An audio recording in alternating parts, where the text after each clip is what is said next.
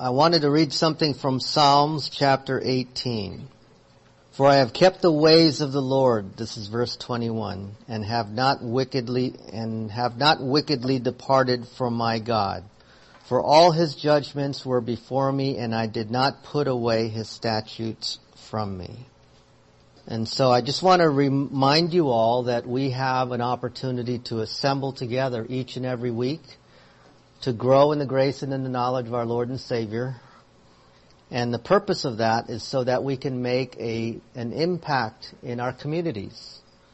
We are a local church and we are a rare church which puts heavy emphasis on the doctrinal teachings that come from the Word of God.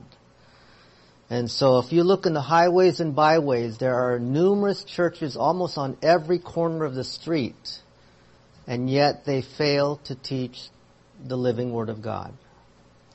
And as such, we will continue to see a degradation and a spiraling downwards of evil all around. And so I believe that we are a pivotal church here. There's a reason why you are here. And so as we grow together, and as you know, we're start, starting with basics, I want us to all be confident in what it is that we believe in so that we can advance the cause of Christ.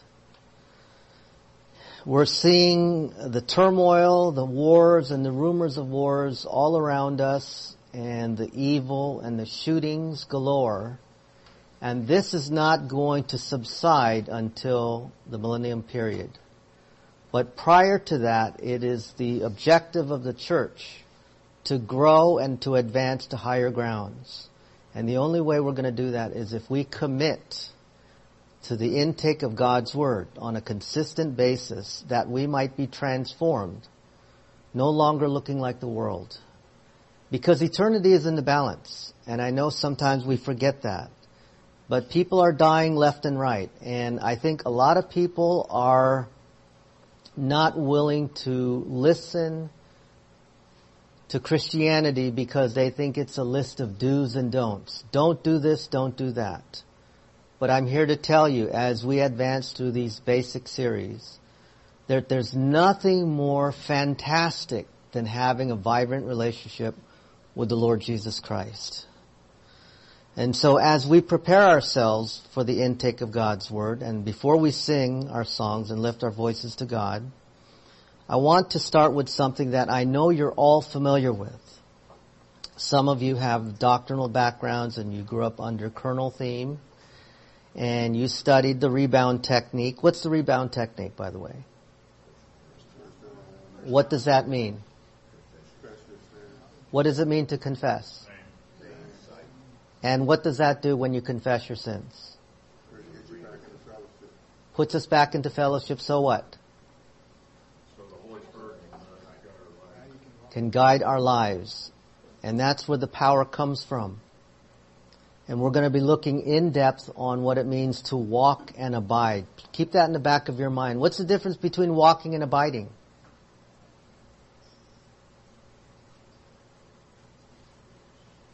More sustained? Okay. What does Galatians 5 say? Walk by means of the Spirit and you will, you will not fulfill the lust of the flesh. So that's where we have to ex- zoom in closely because walking has to do with living under His empowerment, which is linked to the filling ministry of the God, the Holy Spirit. Correct? Abiding, on the other hand, uh, deals with fruitfulness. James, John 15. So we will make that distinction clearly as we advance through the basic series.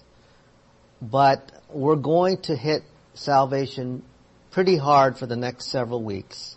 And although I know it's very elementary, I do believe that there's confusion, such as, is gift, is faith a gift? I'm going to show you what some te- teachers and pastors are teaching because they say if you don't have the faith, if God has not given you faith, which is a gift, they say, then you can't even obey. Do you believe that? You cannot even believe in God unless He first regenerates you. Do you believe that? This is why salvation is very, very important because it all ties in together with something called lordship salvation. And that plays out among the Christians around the world and I believe that's satanic in origin. And so as such, we will be covering things so if you see things over and over and over, I tend to repeat myself because again, eternity is in the balance. If we're off on salvation, we're off for all eternity. So, having said that, let's lift our voices to the Lord with some songs. How? The Bible says, For God so loved the world that he gave his only begotten Son, that whoever believes in him should not perish but have everlasting life. For God did not send his Son into the world to condemn the world, but that the world through him might be saved. He who believes in him is not condemned. He who does not believe is condemned already because he has not believed in the name of the only begotten Son of God. But as many as received him, to them he gave them the right to become children of God to those who believe in his name. Believe on the Lord Jesus Christ and you will be saved, for by grace you've been saved through faith, that not of yourselves, it is a gift of God, not of works, lest anyone should boast.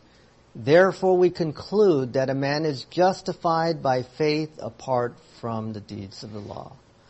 Now before we get into the Word of God this morning, let's prepare ourselves by taking a moment of silence and as I'd mentioned earlier, using the rebound technique or 1 John 1 9 and prepare ourselves for the intake of God's Word. Now before we do, I know I'd asked the question, what is the purpose of rebound?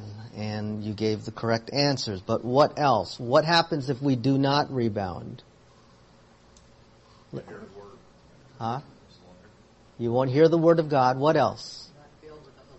Not filled with the Holy Spirit. The Holy Spirit. What else? What happens to our prayers? Not answered. Not answered. Anyone know what verse that can be supported with? Somewhere in Psalms. Can someone read Psalm 66:18? I regard iniquity in my heart, you will not hear. Yeah. If we regard iniquity in our hearts, he does not hear us. So we get into the habit of rebound, rebound, rebound, confess the sins, but let's recognize that not only do we recover the filling ministry of God the Holy Spirit, our prayers are not heard unless we address the sin. And the word confess, as you all know, is homologeo, which just simply means name or cite or agree with God. And so we take that moment and pause and name those sins in the privacy of our hearts. You don't have to come up here and confess your sins because that's not what the Bible teaches. We go before God because we are a priest at the moment of faith alone in Jesus Christ alone. So that gives you and I an opportunity to prepare ourselves as we approach the living Word of God. So let's pause for a moment of silence and then I will pray and then we'll resume with our increment three on basics. So let's just pause for a moment of silence and I'll open in a prayer.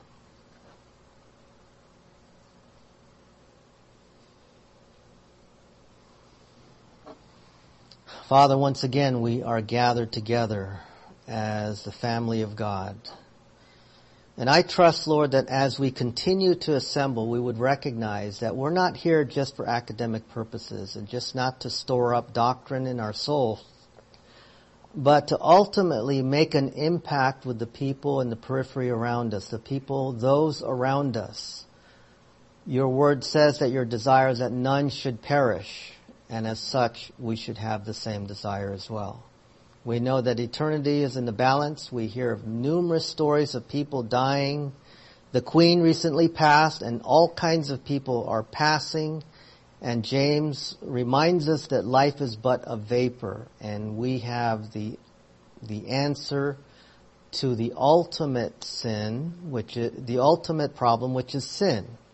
So many people are concerned with the vaccine for COVID, but ultimately we have the, the vaccine for sin itself, which will prevent a person from spending eternity apart from you. So I pray, Lord, that everyone in this church and listening online would take seriously the fact that they are a believer in Christ. They're just not a Christian. Everybody calls themselves a Christian. Everyone wearing a necklace with a cross on it claims to be a Christian. But Father, we know that there are some things that we need to carry out in our lives by virtue of what we say, think, and do to impact people for the cause of Christ. We know that sometimes it's just our lives without even words that will impact people because of God the Holy Spirit who takes residence in us at the moment of faith. But may we as the pivot make a difference here in the surrounding areas of Springfield and beyond, Maryland, Virginia, and the like. Father, we are desperately in need of salvation for the lives of numerous peoples who are without Christ, without hope, and without salvation. The most important decision of all time is what think ye of Christ? And I know that this church believes in that. And so it is our responsibility and it is our job to hold the line while we advance the cause of Christ. We should take seriously what you have tasked us with. You have given us various titles we are ambassadors. We are disciples. We are soldiers for Christ. And Father, we must take that seriously lest people die and spend eternity in the lake of fire. That which includes our friends and even loved ones. So help us to be fluent with the basics so that we can just not just uh, parrot certain words that we've learned in the past, like rebound and divine dynasphere, but to take the words of Christ himself and utilize those words because we know that His words have life. His words are alive and powerful.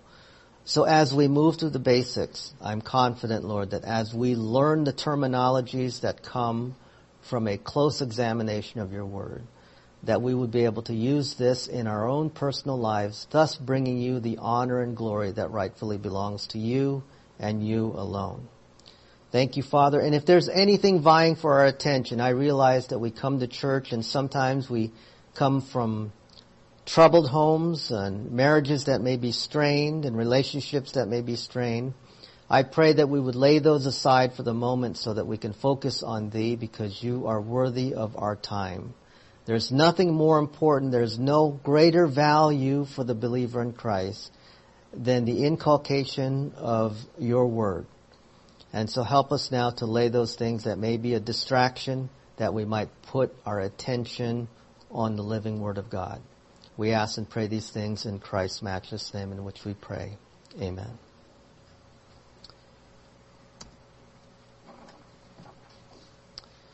Okay, let me step out here and just make sure I'm seeing what you're seeing. What's, what goes on the left side here? Remember we're talking about salvation, the salvation package. First of all, what does salvation mean?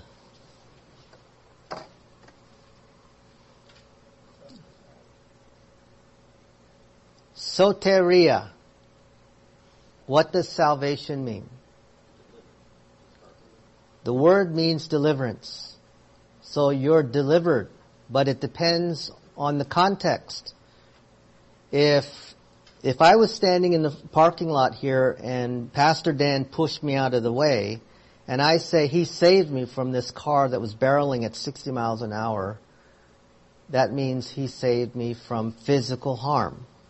He saved me. Thank you for saving me, Dan. That's salvation.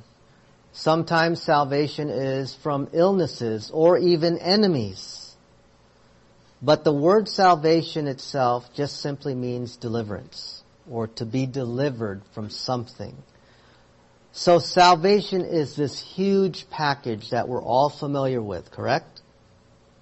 So what is, what belongs on slot on the left side there? Also known as phase one. What's the very first word that we learned? Justification. And what does that word mean?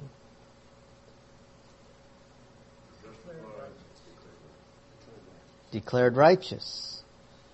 So you have been declared righteous when? at the moment of salvation. Why is this important to know? Because you're going to mess up in life.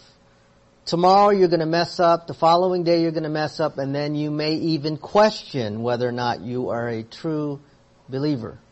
Some people have a tendency because that's our nature. But because you have been declared righteous by God Himself, it doesn't matter what you think, it doesn't matter what you feel. It matters what the Word of God says. That's authoritative, not your feelings. Okay? So that's important to know. Justification means to be declared righteous. What goes into the middle box there? Sanctification. And what does sanctification mean? Set apart. Set apart. Very good. Who does the setting apart?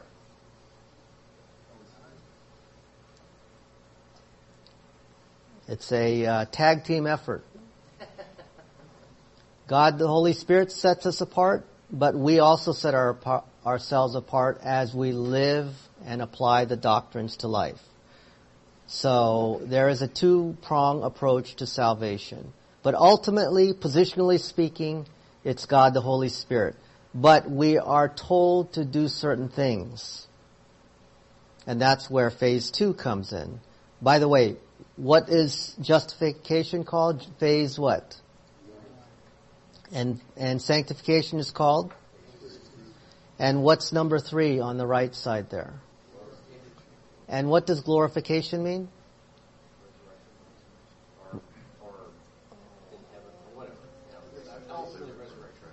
Resurrection body in heaven. When does that take place?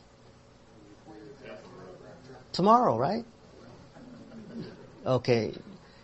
At the resurrection, at the rapture of the church, at the moment of death. And as I've said before, the worst thing that can happen to you is the best thing that can happen to you. Only the believer can understand and appreciate that. No unbeliever would get that. The worst thing that can happen to you is what? Physical death. But to be absent from the body is to be present with the Lord, face to face with the Lord. Only you and I can understand that. Will we grieve? Of course we will, but not like those who are without hope. We have the hope. But you know what?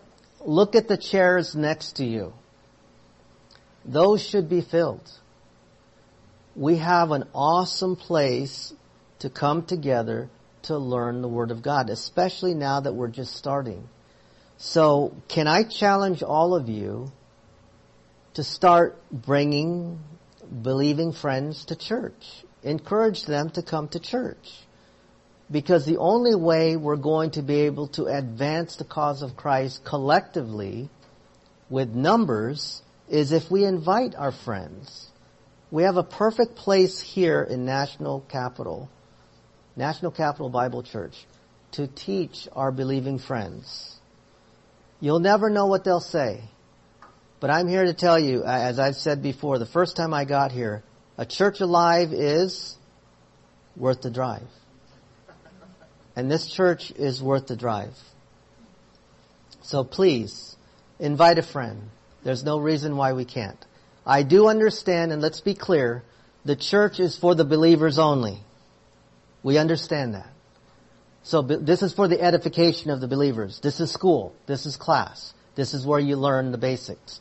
This is where you learn discipleship. This is where you learn advanced doctrines. And you will get that. We will go there. But at the same time, it is our responsibility to impact the people that we know. And if we don't take the chance and if we don't make the time, they're without Christ, without hope, without salvation. Does that not mean anything to you? Maybe you're shy. Maybe you're not the type that'll share the gospel with your unbelieving friend. You bring them here, you wink at me, that'll cue me that they're not a believer yet. And guess what? I'll make sure I give something that will be uh, a gospel presentation. I'll weave that into the me- message. You have my word. I'm that concerned. Too many people are dying left and right. Anybody lose a loved one recently? Okay, so so you now know the reality of this. Life is but a vapor, and I'm not trying to be a downer But the reality is, we're a chart, we're a church that represents God. And by the time we're done with the basics, you will be so familiar, I hope, with the things that we're going to cover that you will be bold in what you believe in. In apologetics, one of the things that I've learned is one of the main reasons why the people in the pew will not share their faith is because they're afraid of questions. They're afraid they're going to be asked a question that they can't answer. Is that true?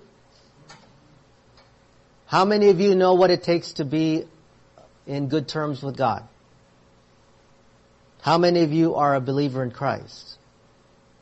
Then you all have enough information to watch a person tra- pass from death into life. That's sufficient. That's the greatest apologetic right there. You don't need to know all the answers. You already have the answer to the, their eternal problem. Remember, the big picture, folks, is the, your worst problem, whatever it is, what you think it is, has been solved already 2,000 years ago. Maybe your marriage is crumbling. Maybe your, fair, your finances are tanking. Maybe your stocks are tanking. That is not the worst problem of all. The worst problem of all is spending eternity apart from the living God in the flames of fire. Does that not concern you? And guess what? You're not headed there anymore. If you're a believer in Jesus Christ, you are not headed there anymore. That's what the world needs to know. But guess what the world is hearing? Turn or burn. You're going to hell. That's all they hear. We're a Bible teaching, doctrinally minded church. We know better than that. We know that it's rooted in a personal relationship to God through the person of Jesus Christ. It's a gift. It's not something that they have to prove. So we get into this hobby horse of knowing all these doctrines, but what good is knowing all these doctrines if we don't apply it to life? If we do not impact the people around us? What good is it? What did James say? Don't be just a hearer of the word, but be a, a doer. When was the last time you were a doer of the word? Hopefully recently. But that's a challenge that I'm pointing at myself as well. Because we have to take seriously why we even assemble here every Sunday. We don't come here just because of the coffee and the goodies. I mean, that's part of the reason why I come. But it's for the fellowship and knowing that the Word of God is going to be taught here. What does Psalms 138.2 say? Anybody remember? Can anyone read it if you have it? Psalms 138.2. What does God do with His Word? And this is what we should do with the Word as well.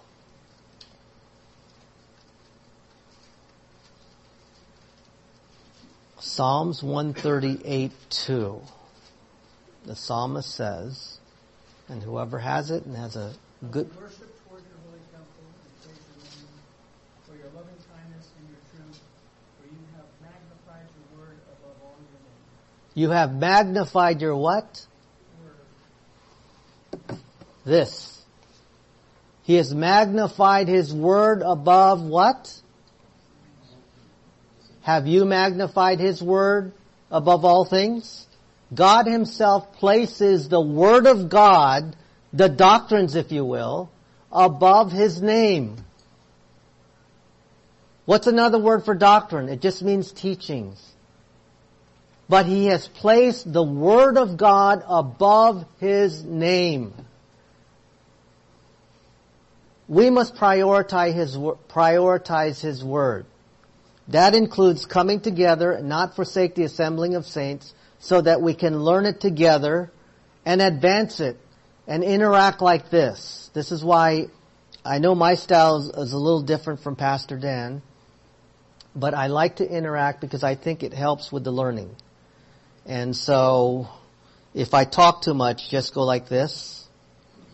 And uh, Scott will tell me there's a switch that he has that will open the floor underneath me and I'll fall into an alligator pit.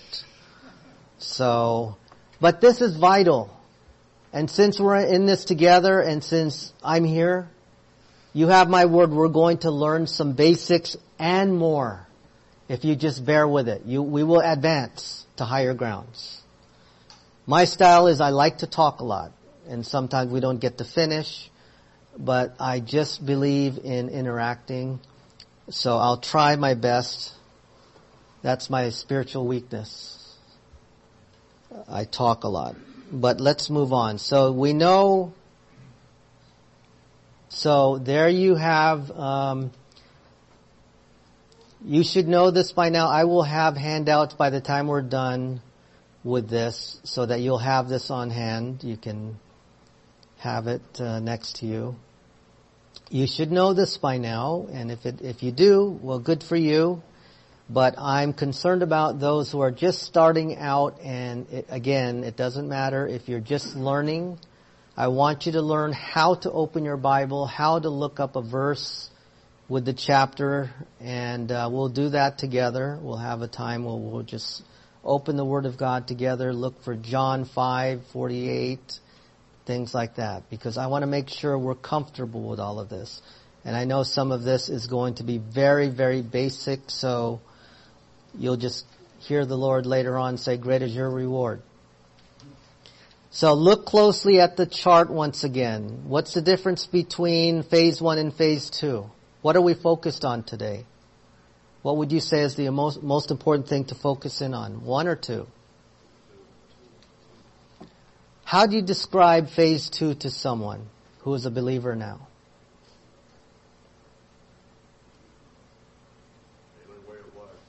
It's a way of life, good. Phase two means you are being saved from the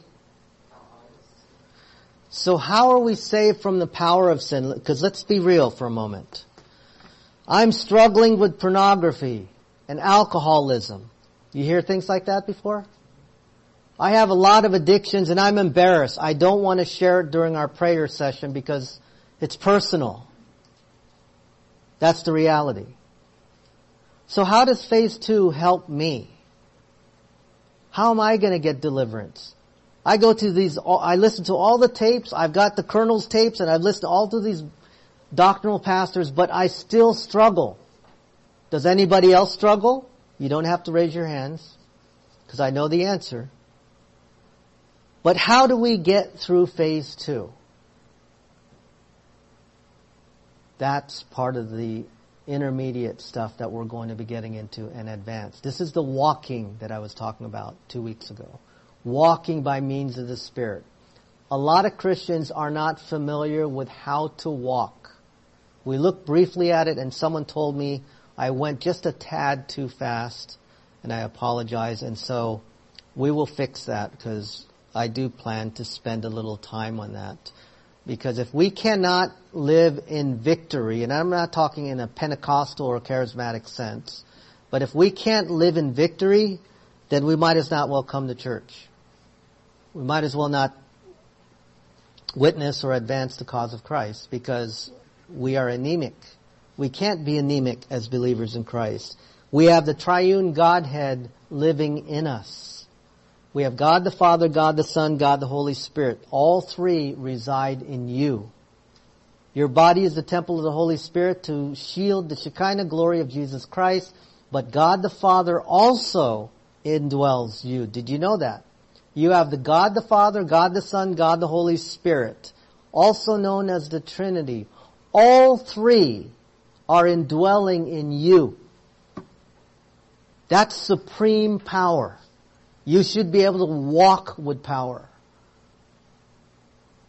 And what does that power look like? Does that mean you can scale the side of the building? No. That means you should be able to say yes and no at the appropriate times. That's why it's important that we cover this. So phase one, phase two, phase three, left to right, one, two, and three. That's just increment of time. That just means the times past Times in the past, present time, future time. So in phase one, you have been declared righteous. So Brian was declared righteous when he believed in Christ last year, 10 years ago, however, when, when he did. And now, he is being sanctified with God the Holy Spirit, and as he applies the doctrine to life, he starts to see that it gets easier to live the Christian life, to make application to the doctrines as found in God's Word. And then ultimately, we have this supreme future to look forward to. We all prepare for the future. We get life insurance, we do IRA, we do stocks, we do this to prepare for our future. But what about our future future? What are we doing for that? Do you not know that we store up rewards here on earth? So that in heaven we can merit what? Gold, silver, and precious stones. We can co-rule and co-reign with Jesus Christ, but that's for those who are playing ball with God. That's for those who are making application to God's Word. That's for those who are taking seri- church seriously, assembling together, contributing to the welfare of the church, and in fact, uh, Bill, can you read Galatians 6:10, please?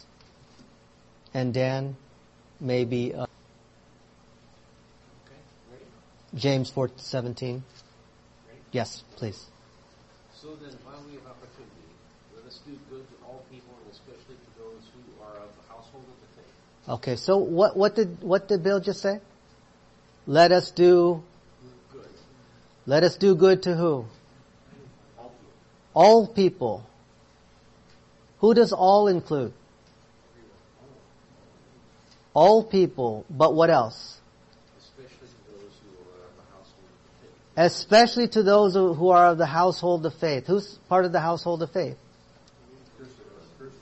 You all. I'm supposed to take care of Brian. I'm supposed to take care of Daisy. I'm supposed to take care of Dan and Laura and Bill. That's not optional. How about James 4:17? Oh, I- yeah, I'm sorry, David. That's fine. Right. Anyone then who knows the right thing to do and fails to do it commits sin. Up what?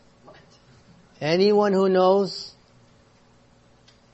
The right thing to do and fails to do it commits sin.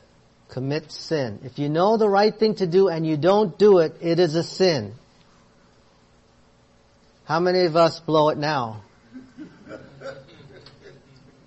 You know what to do, but you don't. That is what? A sin. And we're supposed to do good to all people, especially to the household of faith. Can you see the familial relationship ties now? Can you see the importance of the family, the church family, and taking care of those around us? That is vital. That is part of Christian living. Not just storing up all these verses and doctrines and truths. Though important, we must make application to it. We must do good to those around us, especially to the person next to you. Because you'll never know what they're going through, and you could be a contributor to the grace of God as you store up the teachings from God's Word and make application. You could be a source of encouragement. You'll never know, and I kid you not. There have been times where people were suicidal and they changed direction because someone said, you look nice today. Someone said, you know, because of that kind word, they did not take their life. Now sure, we could say, well, they're not grounded. They're not mature in the faith. Hey, I'm not talking about the, those mature in the faith. I'm talking about those who Christ died for. There are people out there who are not in this room who need the gospel of God, the gospel of grace. Which is why we're learning these three categories here, plus we're going to cover some more. Believe me, we're not, I'm just not going to keep gabbing. But phase one is we've been saved from the penalty of sin. Please commit this to memory if you haven't already. Justification is the technical term for to be declared righteous. God has declared each and every one of you as righteous at the moment of faith. That is a beautiful thing. No one else can claim that. And we shouldn't boast about that just amongst ourselves. We should be telling others as to how they too can be justified by simply believing in Jesus Christ. It's free, and that's how you become a Christian. That's why I put it there on the left side. Justification is free, but it did cost his son, it did cost the father's son his life. Sanctification, on the other hand, is I am being saved from the power of sin, and I'm going to put heavy emphasis on phase two uh, once we get past the basics because I think this is an area that we need to be really clear on so that we know how to deal with the temptations and the struggles. Does that mean we will not sin anymore? Of course not. But the intensity and the frequency will diminish over time because it's commensurate to spiritual growth and maturity. So once we know how to grow and mature consistently, then the frequency of sin and the intensity of sin diminishes over time. Not that it gets rid of it, but it, the frequency is diminished. Glorification, that is in the future. That's our hope. We look forward to the day that we're going to be face to face with Christ. We call this phase three because this is the last portion for the believer in Christ. We receive our glorified bodies. We don't have aching joints anymore. We're face to face with God. And so we are no longer going to be in the presence of sin. So to be clear, phase one, salvation or deliverance means I have been saved from the penalty of sin. So why is that important? Because when you talk to your unbelieving friends, it's not about sin. It's not about sin or how less of sin, uh, or them stopping sinning because it's about a gift. But sometimes we get caught up with, you know, if you got that colored hair and if you keep doing what you're doing and you got all those tats on you, you're not going to make it to, to heaven. It has nothing to do with their skin. It has nothing to do with their lifestyle. It has everything to do with a gift. The gift is the person of Jesus Christ. Now, granted, there are certain things we should not be doing, but that takes place in discipleship. That's phase two salvation after they're infused with new power and new life. But how can you expect an unbeliever to change their life when a Christian himself can't change their life because they don't understand the dynamics of walking? When you ask the average Christian, walk by means of the Spirit and you will not fulfill the lust of the flesh. Can you demonstrate that to me? Um, Galatians 5? No. How does that look like? They can't describe it. And if you can't describe it, then you're not living in victory. Is that a fair assessment? That's what we're going to tackle. Okay? So this is why, you know, my church is, they always say, oh, Pastor Freddie's going over salvation again. But then every time we cover these phase one, phase two, and phase three, they, they mix the two. Phase two, phase one, sometimes they forget. So, with you, I know that you guys got this already, so just bear with me for the sake of the recording. We also covered this. But please, can someone in their own words tell me what this verse, this popular verse means? And then I'm going to point out again about the uh, gender of these nouns. But in your own words, since we are familiar with this verse, how would you explain this to your friend? Let's say you're going to use this for salvation. You're witness, witnessing to a child, you're witnessing to your unbelieving family member, and you say, did you know that by grace you've been saved through faith, and it's that not of yourselves, it is the gift of God, not of works lest anyone should boast? How would you word this? How would you say this? Anyone?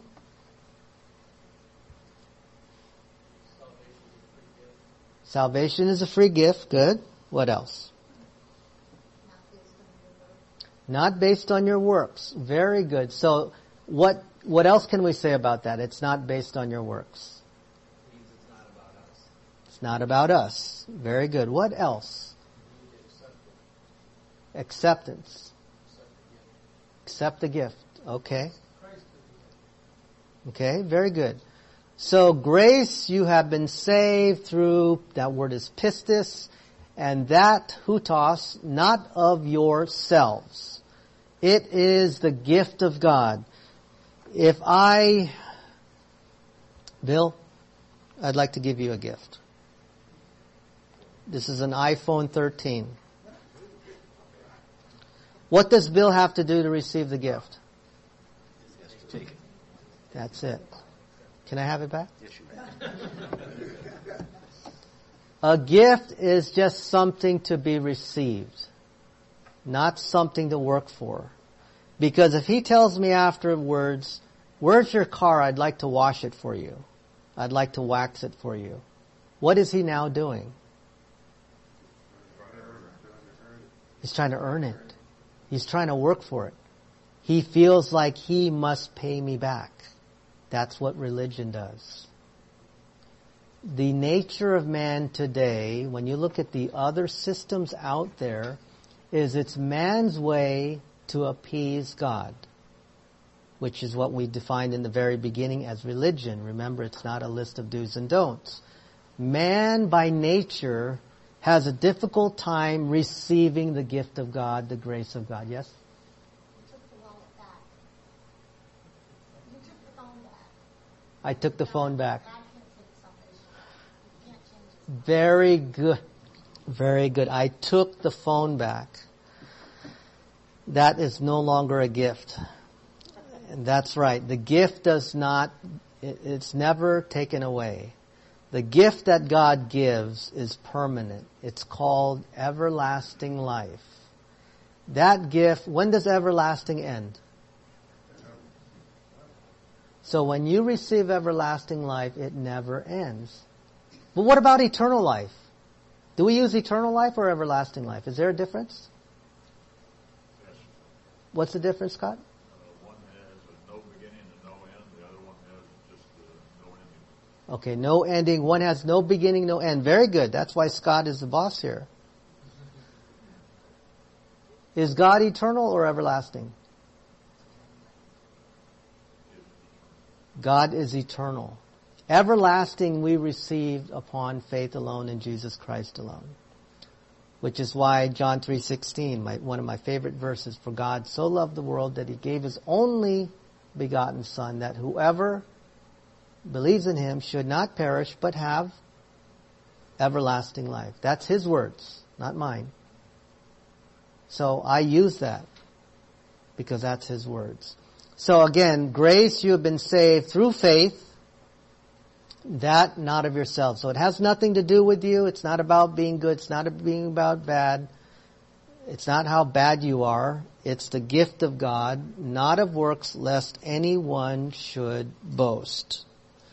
And then I'd pointed out that verse 10, we sometimes fail to add 10 because we're quick to quote Ephesians 2, 8, and 9, but 10 says, we are His workmanship, created in Christ Jesus for good works, which God prepared beforehand that we should walk in them. Poiema is the word for workmanship. Workmanship means simply creation. We are His work. We are His creation. And guess what? We are His creation created in Christ Jesus for good works. We should be in the business of doing good works, starting with taking care of people. We do good to all people, especially to those of the household of faith. And if we don't, and if we know to do good and we don't, James 4:17 reminds us it is a sin. So we ought to walk in them. Now, you'll understand why I'm hitting Ephesians 2, 8, and 9, because I have something I want to share in just a moment. Remember, last week I had pointed out that the nouns grace and faith are in the feminine gender, and I had pointed out that since uh, or that, the word that, is neuter gender, it cannot refer to faith or grace. So you've got um, grace, you have been saved through faith, that not of yourselves, it is the gift of God. So as such, it refers to the whole preceding clause that describes salvation. So what is he talking about? What is that referring to? All of it, all of salvation, the entire salvation package. Phase one, phase two, phase three. Not faith, not grace. If we're not careful with this, people will say,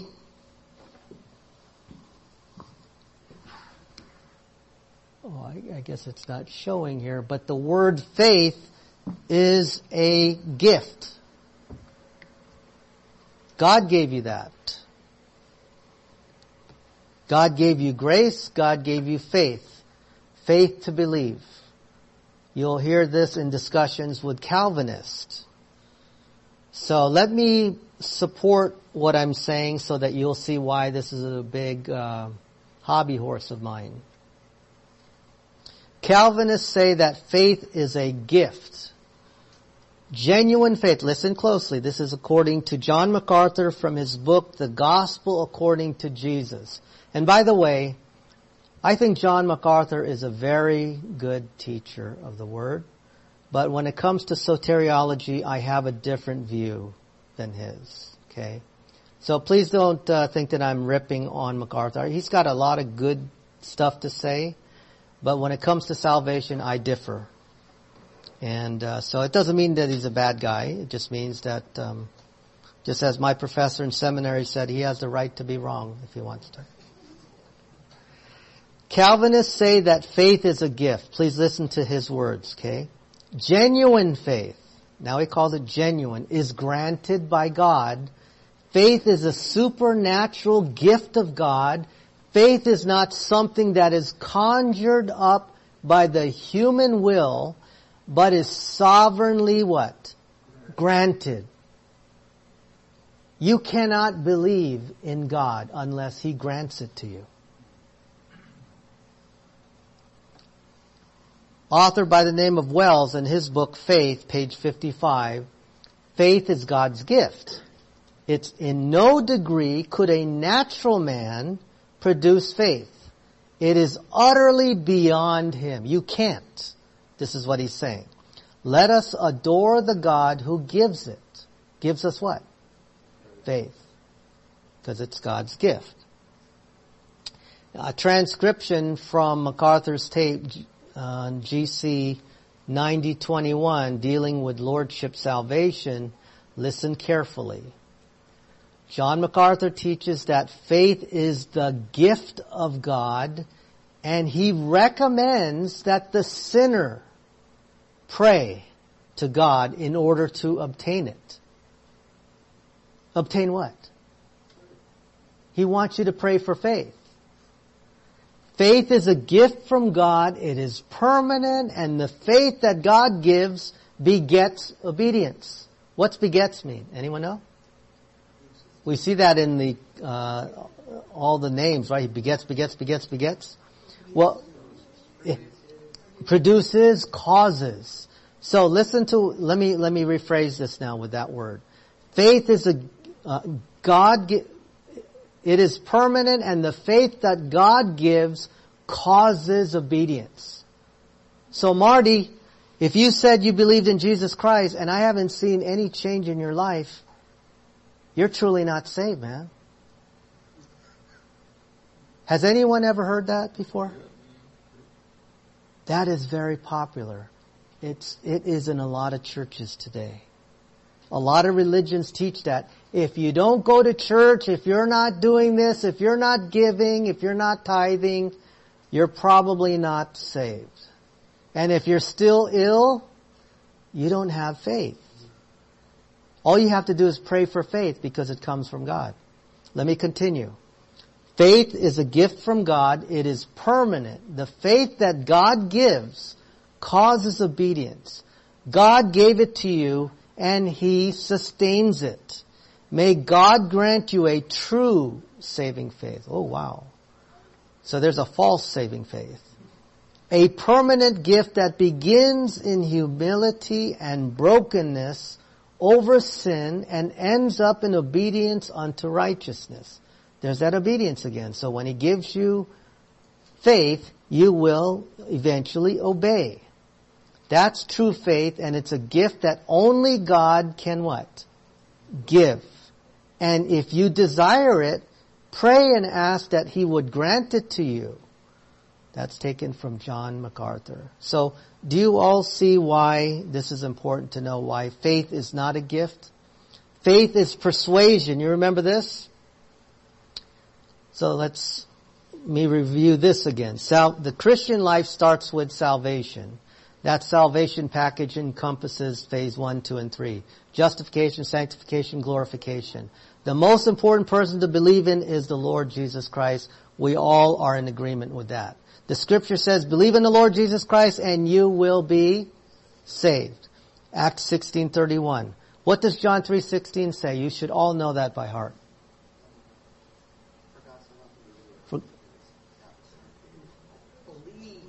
Whoever believes in him will not but have that's oh everlasting life. Very good. How about John 5:24 and John 6:40? Let, can can someone help me read this? One read John 5:24 and one 6:40 and 6:47 please. Well, then we'll close with Acts 28:24 uh, um, on this slide here. But I want us to be on the same page here and see this for for ourselves. John 3:16. Who has John 3:16? Very popular verse, one of my favorites. I always start the, my service with John 3:16.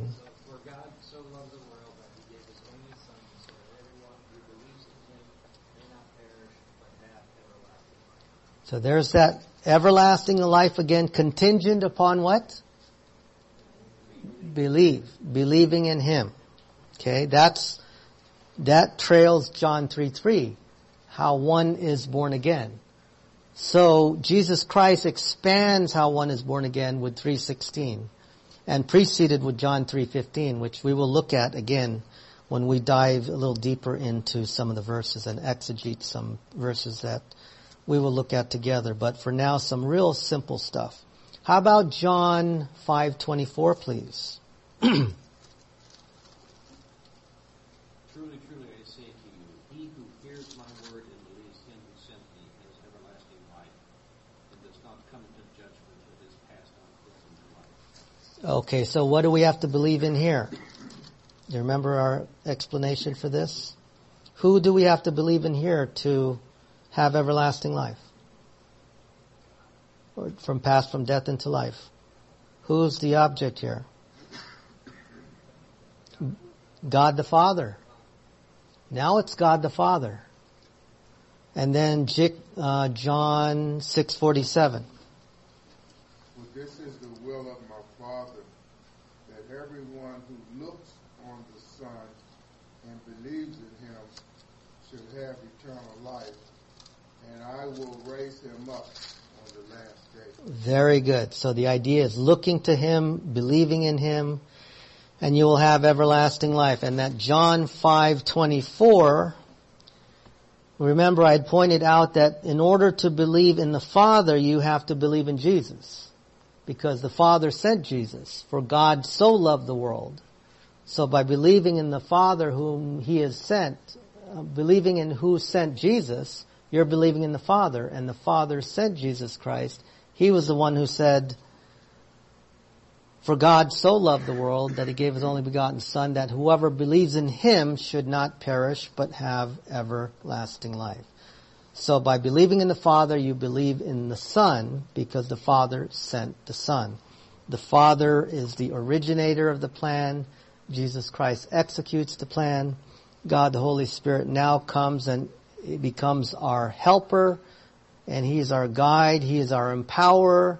He influences us. He teaches us and he convicts the world of sin. Things that we will learn more in greater detail as we move along. Now, I want to establish the fact that belief is persuasion. Can you turn to Acts 28, 24? I always like to use the scripture as much as possible to show you that belief is really about being persuaded.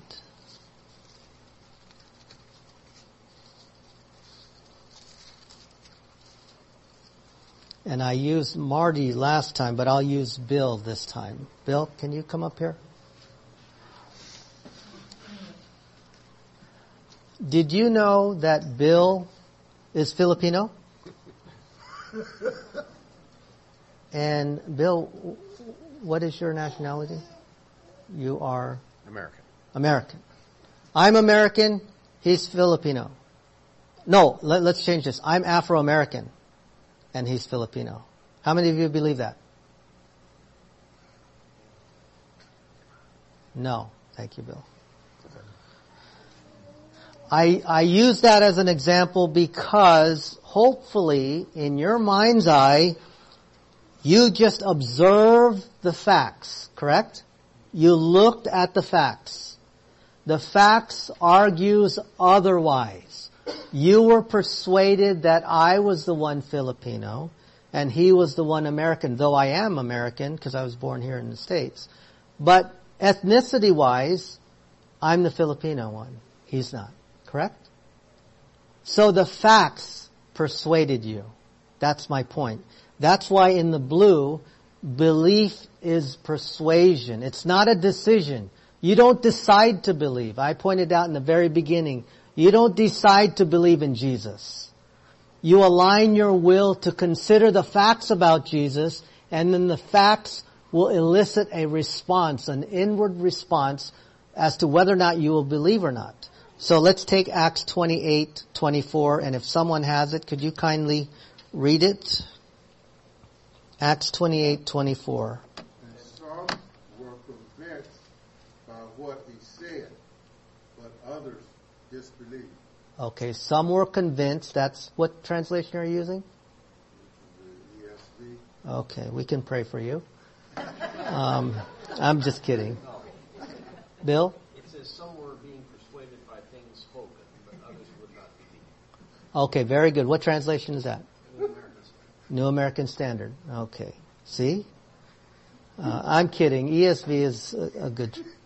I I use the New King James because that's what uh, Chafer taught us to use, and I was I'm very comfortable with it. New American Standard is good. ESV is good, but we'll make corrections along the way when need be. But I wanted you to see, uh, Bill, one more time. Your New American. Matt, Some were being persuaded by the things spoken, but others would not believe. Okay, so some were being persuaded, but others were, did not Believe. did not believe. In the New King James, it says, "And some were persuaded by the things which were spoken, and some disbelieved." So the issue at salvation is believing in Jesus Christ. And remember I spent a little time talking about it's not a decision, it's not about repenting, it's not about taking Jesus off or taking yourself off the seat and putting Jesus on the seat. It's not about missing heaven from seven, by seven inches. You had a head faith, but you didn't have a heart faith.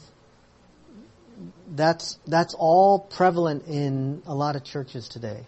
I know it's not here, but I'm arming you and I'm preparing you as to what's out there so that when you engage with your believing and unbelieving friends, you'll at least have a basis by which to respond. We're not there to win the debate. We're trying to win the soul. Okay? You could win the debate but lose the person. We're not trying to prove them wrong. We want to win them for the sake, for the sake of Christ. So, dazzling them with all these doctrines will do no good if they walk away without Christ. So I would rather be clear on what it is that needs to be done. We've looked at Acts 16:31. Believe on the Lord Jesus Christ and you will be saved. Anybody remember the context of Acts 16:31, the Philippian jailer? What actually happened there? There was an earthquake. And what happened? Who were in the jail? Paul and several, right? What happened? They stayed in there. There was an earthquake. They could have escaped. And what, why was the Philippian jailer afraid? He would have been killed. But what, what prompted him to say, what must I do to be saved?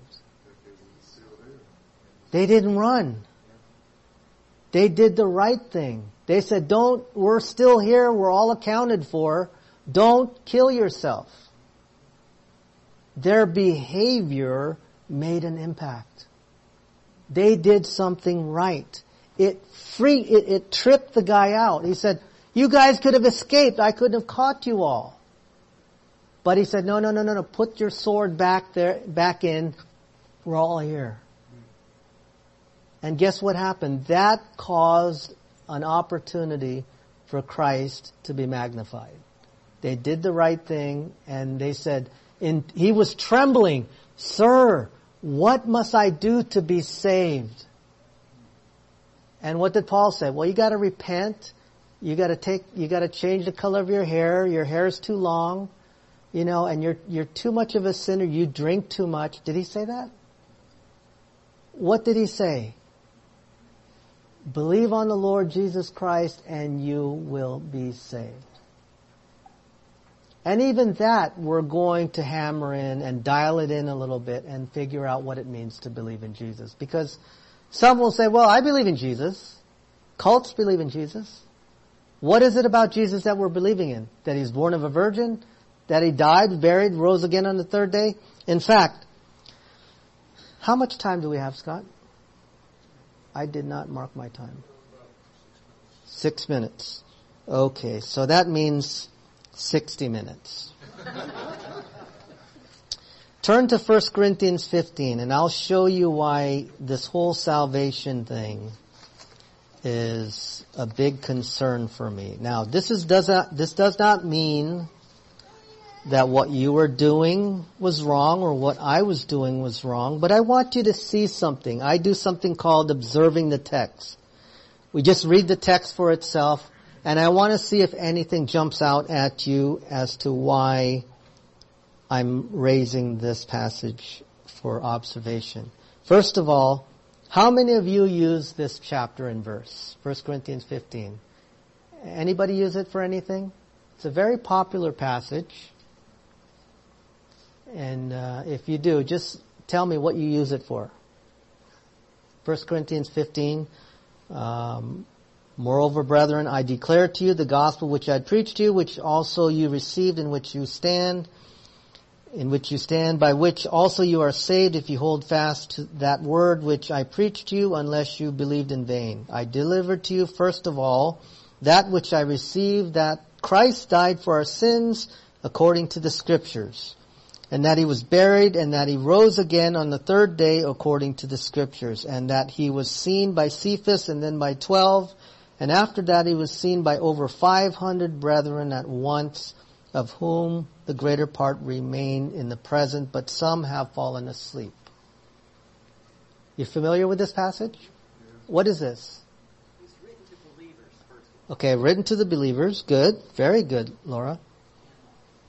And, more about what you said was phase two. okay, phase two. Uh, Does anybody use this as a gospel presentation? No, very good. Why is that? Stuff, Stuff. stuff that they don't need right there. They don't need that right That's good. Well, that's very, uh, you're advanced. That, that's good. But a lot of churches do, right? I mean, have you heard people use, uh, the gospel is found in 1 Corinthians 15 and you need to believe this, this, this, he died, was buried, rose on the third day, and so on. But, let me show you why. And Laura, you were right. You, it was written to who? Was it written to anyone in particular? The church. right? So can we assume that they were believers? They're called brethren throughout Corinthians, right? Let's look at verse 12. Can someone read 12 to, um,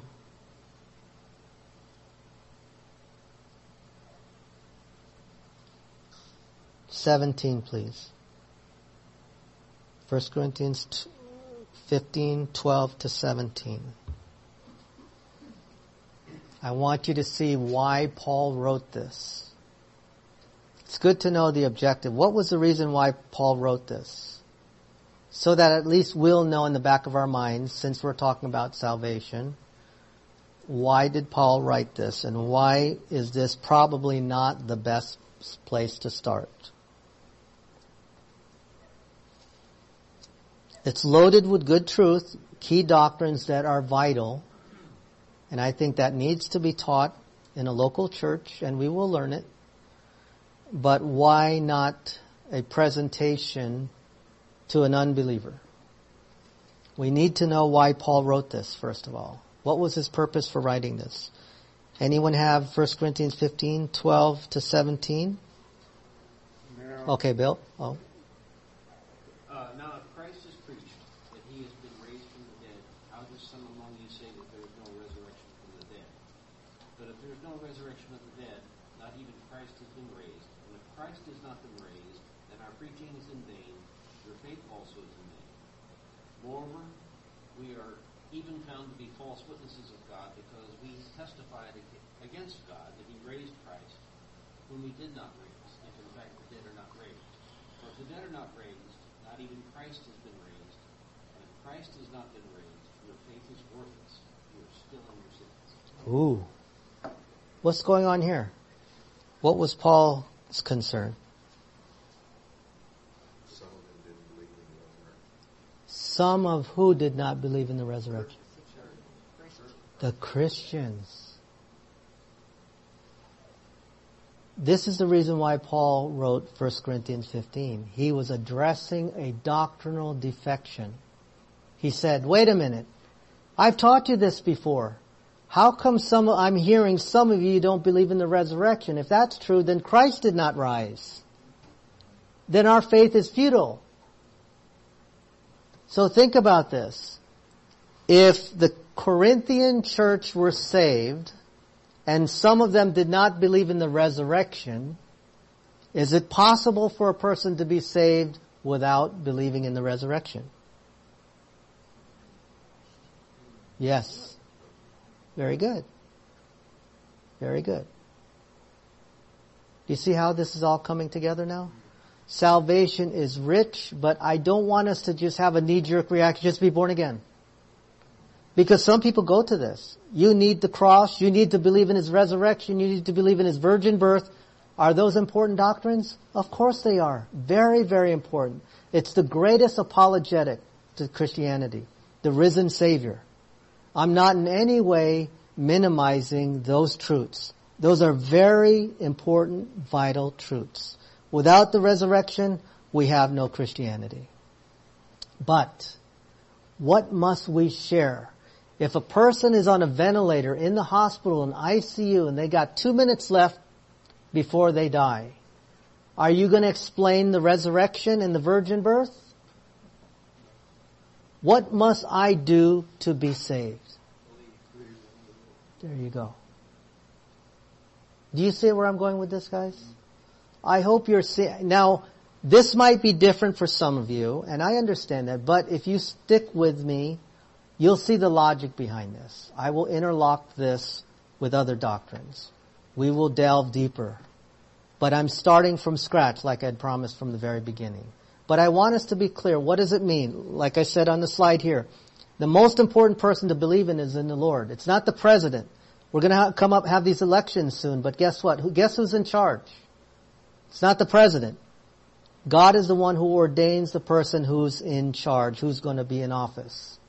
So yes, we have a responsibility. We should vote. I believe we should. We should side with those that line with doctrine and the Word of God, especially.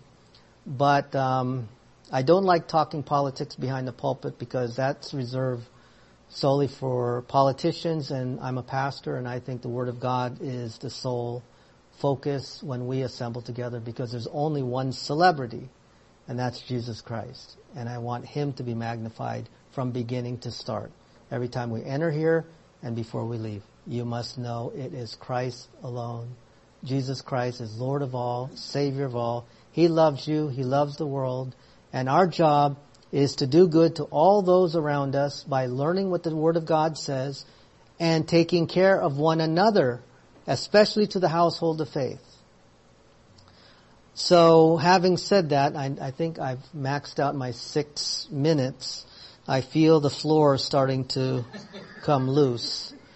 So I'm going to close in a word of prayer and may I encourage you to seriously start considering how you can invite your unbelieving friends and especially your believing friends here. Because we're starting from ground zero and if you like this style, and if your friends are a little shy, you can tell them I won't call on them. But just give me a little signal of some kind that they may not be a believer yet, and I'll make sure I add something so that they can at least acquiesce to the gospel in a very short, concise manner with God the Holy Spirit preceding my prayers. So having said that, let's close in a word of prayer. In fact, let's stand, if you don't mind stretch a little bit.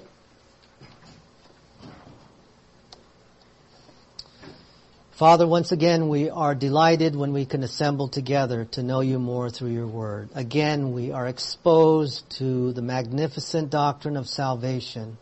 And although it is very commonplace for us in this church to talk about salvation, to believe in salvation, we recognize, Father, that we should not allow the familiarity of this truth to beco- become so um, soft that we no longer take seriously our believing friends and family members. If we have friends and family members who are without Christ, without hope, and without salvation, I pray that we would bombard them with much prayer and that you would allow God the Holy Spirit to work in their hearts so that in the end they would be receptive to the gospel message, that by believing in the Lord Jesus Christ they might be saved. Thank you for all the saints and soldiers of, of the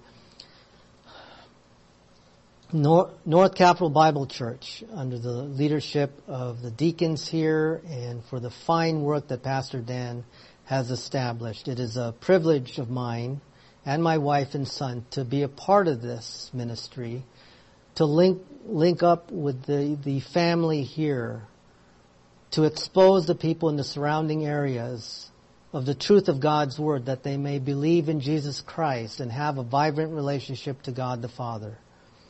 And so I pray, Father, that as we are here, that you would be able to use us in a way that would most, most magnify you in all that we say, think, and do. We ask and pray all of these things through Christ's matchless name in which we pray. Amen.